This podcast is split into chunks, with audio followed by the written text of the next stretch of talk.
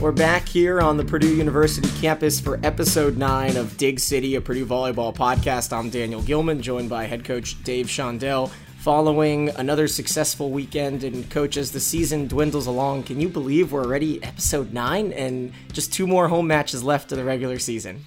No, kind of hard to believe how fast this season goes by. And I tell our players that when the season begins, that you know, hang on and uh, you know, don't try to get too far ahead of yourself because this is going to go really, really fast, and it has, but it's gone very well uh, also, which uh, which is nice for our team. And you mentioned to me in the pre-match interview on Friday before Ohio State that they would be one of two very talented teams left on the schedule. I assume the other one was was Michigan, who cracked into the top 25. And how impressed were you of the team and and the grit that they showed against the Ohio State team that came in pretty deadly?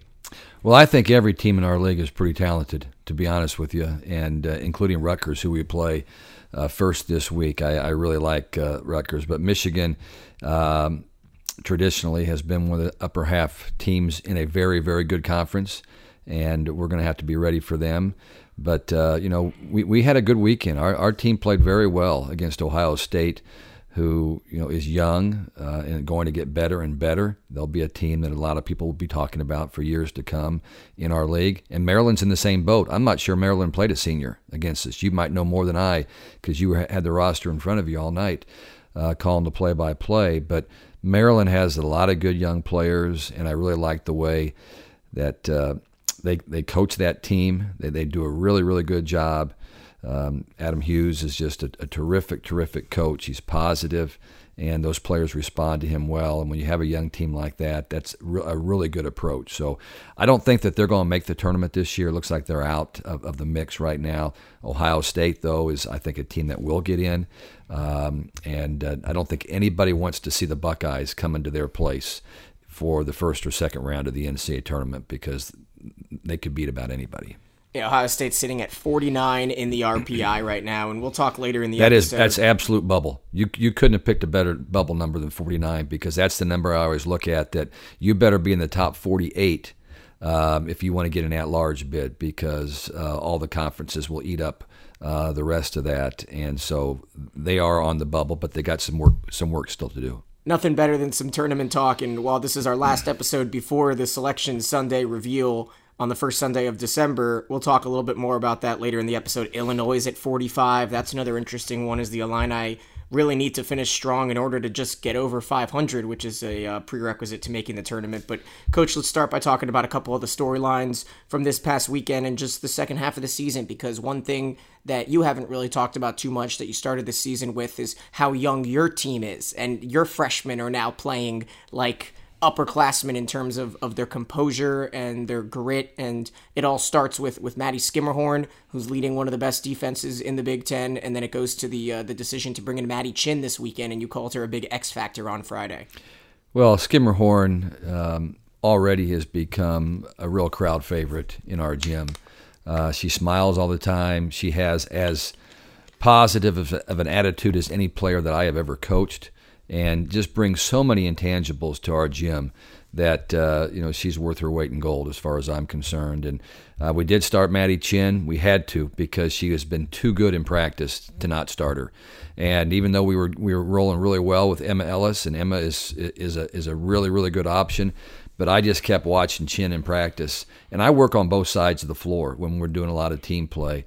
And I'm I'm over there watching Chinn, and I'm thinking she's doing everything she could possibly do to earn a, a starting opportunity. Her attitude, her work ethic, uh, her cohesion she has with teammates, hitting the ball. She hit some of the hardest shots in the gym this past weekend, uh, and she's six foot three.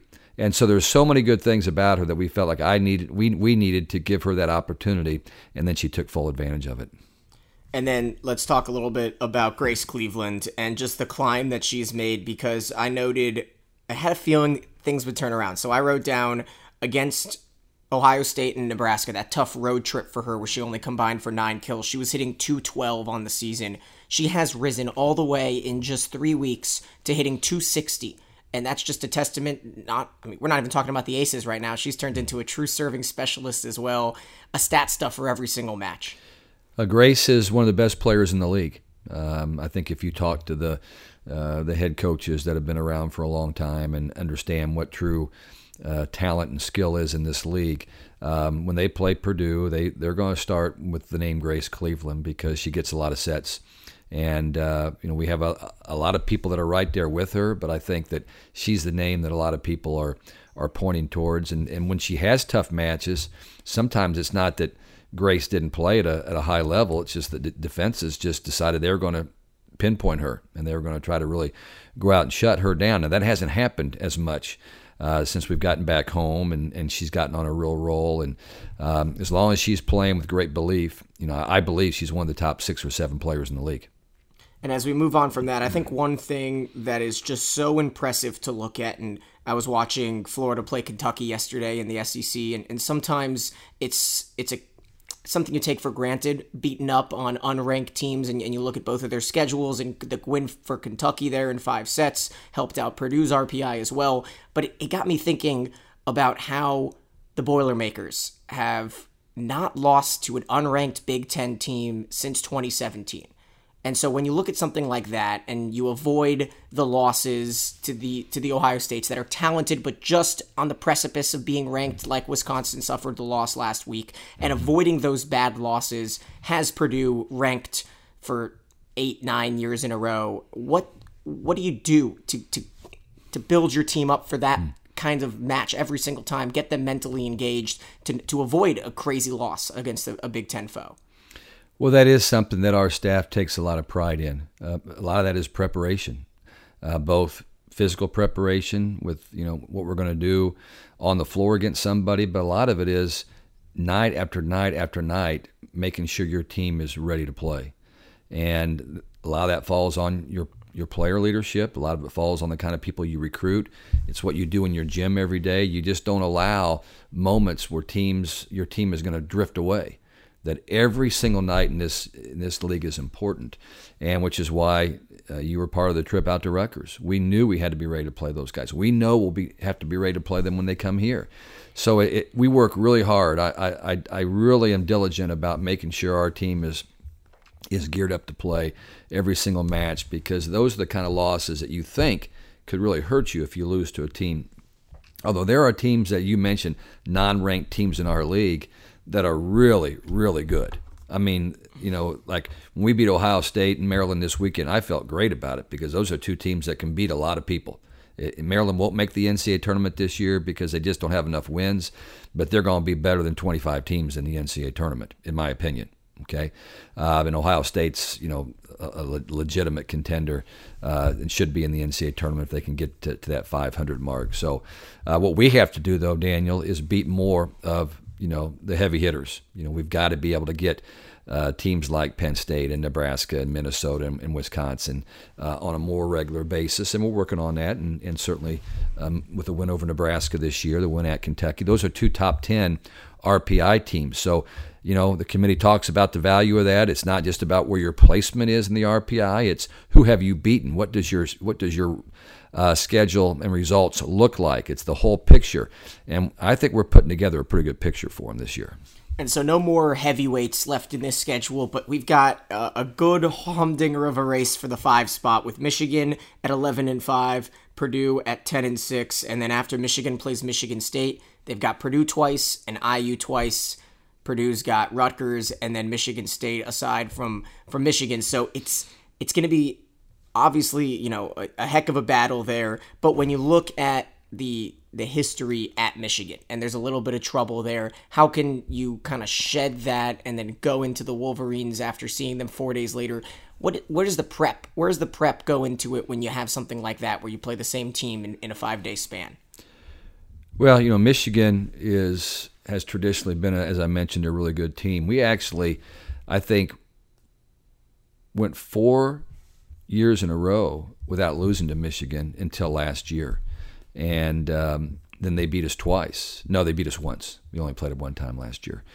Uh, but Michigan is, is, a team that you want to you want to see intensity. You know, watch the bench, uh, the coaching staff for Michigan coach. Uh, their teams play with that kind of intensity. They're always well prepared. Um, and you know, I don't think that they're going to lose to a lot of teams that they shouldn't lose to either, because I think they take take it pretty serious. But we will work really hard to get ready for them, even though they're the second match of this week. At least we have two days in between our match with Rutgers on Wednesday and the match with uh, uh, the Wolverines on Saturday, and we will, you know, be be very well prepared for them.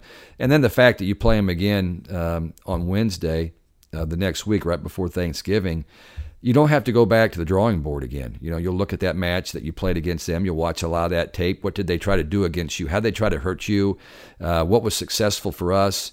Um, what can we expect that they might do differently? All those are things that you put into to the mix. And Michigan's been playing a pretty similar lineup for a long time. You go back, I watched uh, four matches of theirs yesterday, and they were pretty much the same outfit. You know, there wasn't a lot of changes to what they were doing. So uh, they've got a great system. They run a lot of uh, backcourt attack. Uh, Paige Jones is maybe leading the league uh, in kills per game. Gets a lot of swings. He's got a really fast arm.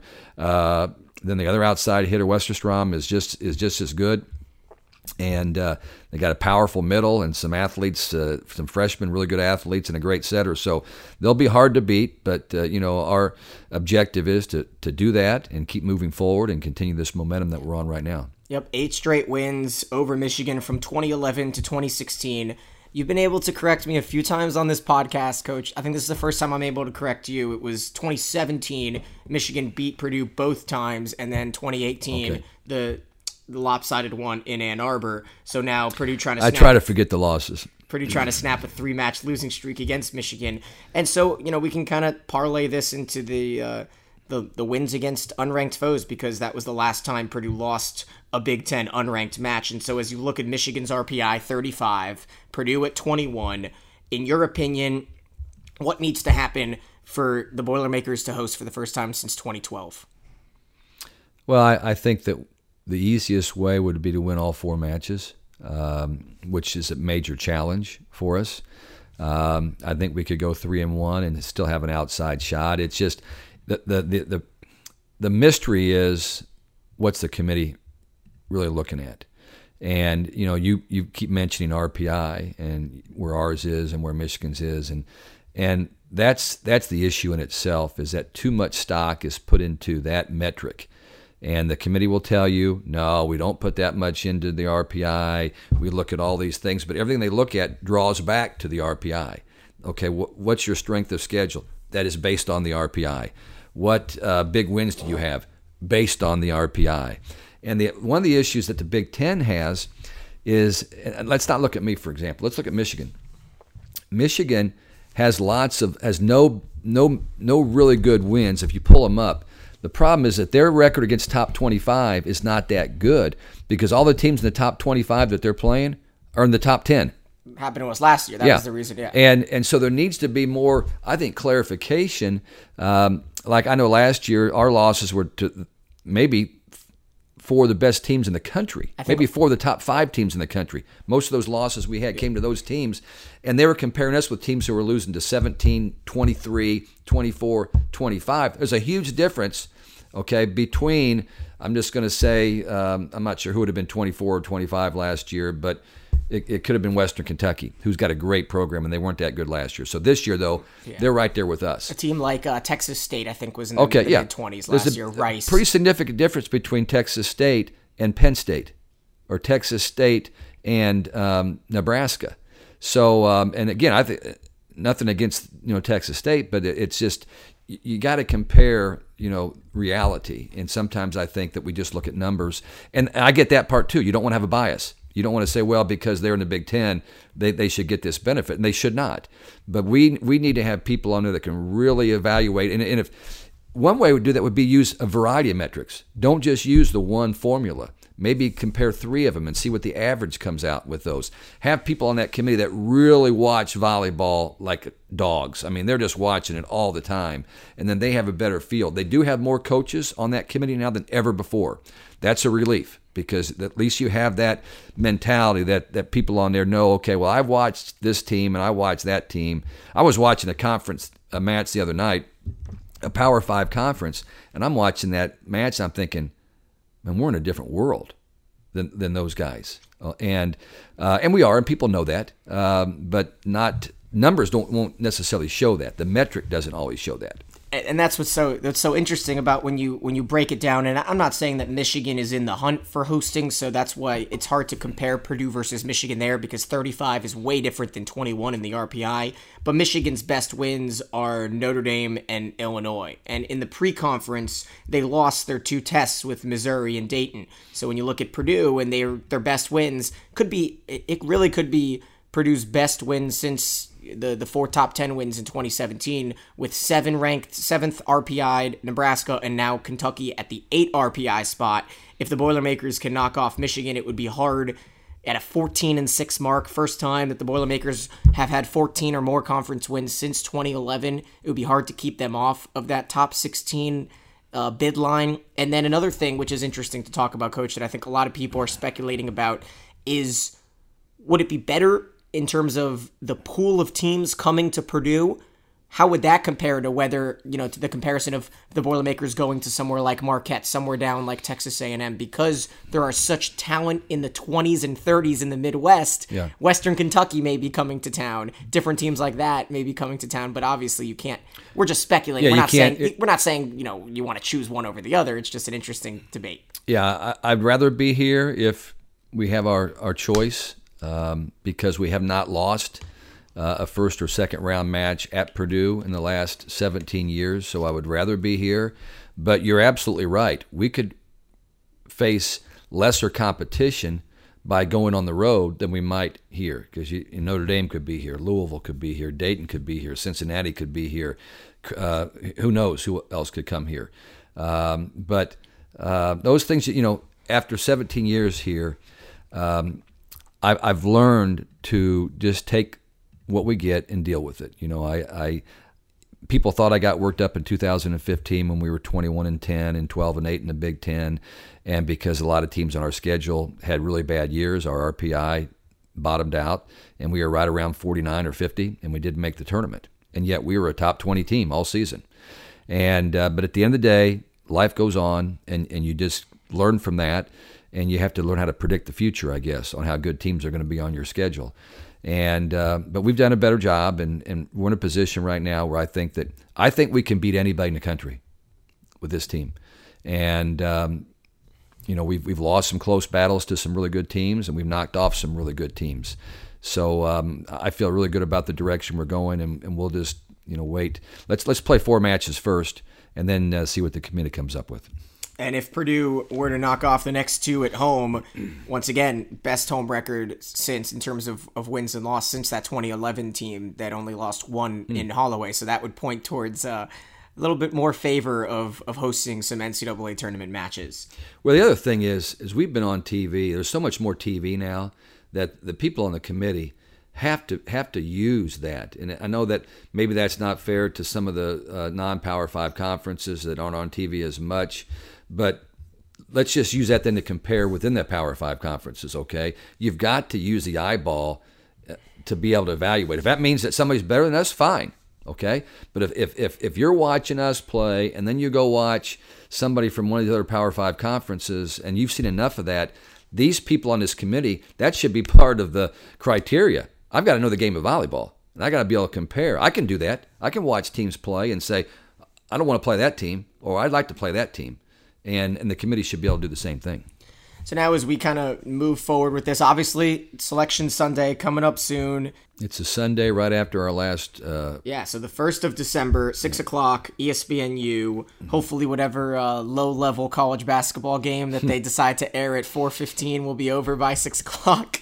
That's always a fun little uh, race to the finish line, and that game usually goes to overtime just to spite vo- volleyball fans around the country. But we'll have a podcast the following day, so December 2nd, we'll be able to uh, really dive into different things around the country. The the top four seeds for one for one thing. You're a voter, and the new AVCA poll comes out soon. And coach, what, who would you say right now would be the top four seeds that are all hosting towards the uh, the regionals? well, Texas or Baylor. I don't think both. They'll play. I Uh, they're they're going to play Wednesday. They play uh, two days from now. Well, depending on whenever this is aired. Sorry about that. You have to cut that one out. Um, Texas or Baylor will get one Um, I'm leaning towards Texas based on the results of their last match. Stanford, most likely, uh, will have another one. I think Wisconsin, if they win the league, uh, will have a third. And uh, the fourth is, is kind of up in the air. Uh, Pittsburgh um, looks good RPI wise, they look good in the rankings. Um, the ACC has not been a super league this season. Uh, even Louisville, who was really good early, lost their best player about six weeks ago, and that's hurt. Uh, you know their RPI and their win loss, but because Pitt is hosting the whole affair, or I guess Duquesne's hosting it, maybe Duquesne and Pitt, but then in, the Final Four is in Pittsburgh. I'm sure that uh, you know they may have an opportunity also to host. Otherwise, it could be Nebraska or Minnesota um, or even Penn State that could be the fourth. But uh, I think the fourth one is still up in the air. But I would say Wisconsin, Stanford, and Texas are going to be three of those if I was to guess right now, and the fourth one could be up in the air. And then so much is surely going to come down to uh, that weekend at Rec Hall where Wisconsin plays at Penn State the 29th and Minnesota plays at Penn State the 30th. And at the moment, Wisconsin with the one loss, Nebraska, Penn State, and Minnesota all have the two losses. Gotta love how close that is. It's going to be fan- phenomenal. Well, it, has been fun. It would be more fun if we were one of those teams right there in the hunt, um, and we're, we're in- inching closer to that. But boy, I, I thought Penn State was really good when we played them at Rec Hall. And I had some conversation with Russ after that, and, and he felt like they had played at a, at a really high level against us, especially on the defensive side of the ball. But Minnesota is so stoic; they just continue to play at a really high level. They did lose the home one, home match to Wisconsin, which was a great win for Chef and company. Um, and then Nebraska just kind of is, they're just kind of waiting in the wings right there. I don't know what all they have left, but they may be the team that just kind of uh, slips in there by doing some work early and letting the other others play it out. Do you know what who else they have yeah. um, coming up? I know that I I don't know if they have maybe in Illinois or who they have down the stretch here. I, I don't think I think they're they've got this upcoming weekend at Minnesota and oh, Wisconsin, okay, which so, is going to be unbelievable. But what what really confuses me is why Penn State. Well, they're not, they're not going to slip in anywhere then if they got to play those two. Where are those at home? Those are on the road, both of them. So they got to go on that vaunted. So Minnesota. there's a lot to be lot to be determined still with yeah. those four teams. And then Nebraska finishes at home against Maryland and Ohio State. That's Same. the difference. See, ours was front loaded. Yep. You know, and we had all those people early, and then you know the back end we haven't had quite as uh, as many uh, headhunters. But what really confuses me, and this will be our last kind of talking point on the subject, is why You've got the the bulk of Big Ten teams on the RPI right now with Wisconsin three, Minnesota six, Nebraska seven, but then Penn State down at 13. And when you look at Penn State's resume, they don't have a bad loss. Their losses are to Nebraska, Wisconsin, Pittsburgh, and Stanford. And they have wins over Pittsburgh and, That's about, and, Oregon. And well, Illinois. Well, Oregon's and, not very good. And Purdue. Oregon really at the time, this year. Right. At the time, they were 10, though. So when you look yeah. at that, do you? Well, that's another thing. Do they look at what the record no, was at the time? Heavens, no. You're not going to look at the record. That, that's what when people expected them. That was early season. You look at where they are right now and what they've what they've turned into. Uh, but the, the, only issue with Penn State is they don't have a lot of uh, what you would call signature wins yet. But they've got an opportunity to, to pick those up. And their schedule has not been. When you look at their Big Ten schedule, I think that they played one of the other top teams maybe twice. Wisconsin. They're going to play Wisconsin twice. Yeah, they'll play Wisconsin twice. But they played Nebraska once, and they played Minnesota once. And so it, it was a, a, year where they should, uh, with the tradition that they've got, they should have had a good uh, win loss record at the end of the day, and they have. Yeah, it's just interesting to me to look at Pittsburgh in the top five and the fact that their lone loss all season is the five setter at Penn State. And so why that isn't isn't in more consideration for Penn State. Excuse me, the sweep. It was a sweep at Penn State, and then Pittsburgh won the five setter in Pittsburgh. So no, Penn State won that one. You said Pittsburgh. Penn State won um, at uh, Pittsburgh, so they split. You're right. Pittsburgh then, swept Penn State right. and then lost. And then Pittsburgh. The I don't know what what wins Pittsburgh has that are um, pushing them up to the second ranked team in, in, in the country. I, I, I, I it's an honest question. I don't know what they are, so I'd like to see if you could pull them up and see what what what the big wins are. They've got a sweep over Cincinnati, a sweep over Ohio State. Yeah. And then they beat Oregon when they were ranked. They're not ranked. So Utah's probably right now their best win. A four set win over Utah and then a sweep over Penn State. But then if you go into ACC play, yeah, that's where it gets it gets a little puzzling because no yeah. one in the ACC is currently. Well, ranked. Pitt was really good last year, And so, you know, you start the year with, you know, they've got a great nucleus, and so they start up pretty high, and they got the win over Penn State. They, they, they gained a lot of credit for splitting with Penn State, but Penn State get, didn't get the same fate, apparently.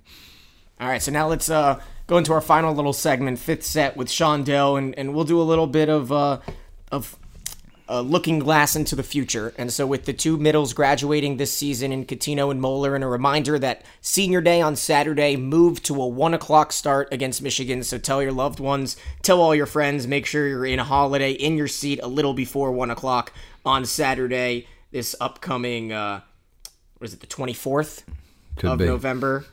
It's uh, 23rd of November. So, uh, and so with those two graduating, we welcome in uh, a middle and an opposite in Lourdes Myers, and then uh, a middle in Taylor Trammell. And so if you want to spend a little time talking about them. Yeah, two really athletic young women uh, coming this way. I, I, know they are both top 70 uh, recruits in the country, which I don't, you know, really put a, a great amount of stock in that. I'm really more interested in what they're going to turn into uh, when they get into a you know Division One program and have the opportunity to be trained and compete. But uh, Taylor is uh, six foot two inch, experienced middle out of Lexington, Kentucky. Uh, as I mentioned before, plays for a really good friend of mine, and she's been playing 18 open level volleyball for three years now. And I think that really will help her um, because she's played against some of the best middles in the country in, in prep and, and club volleyball.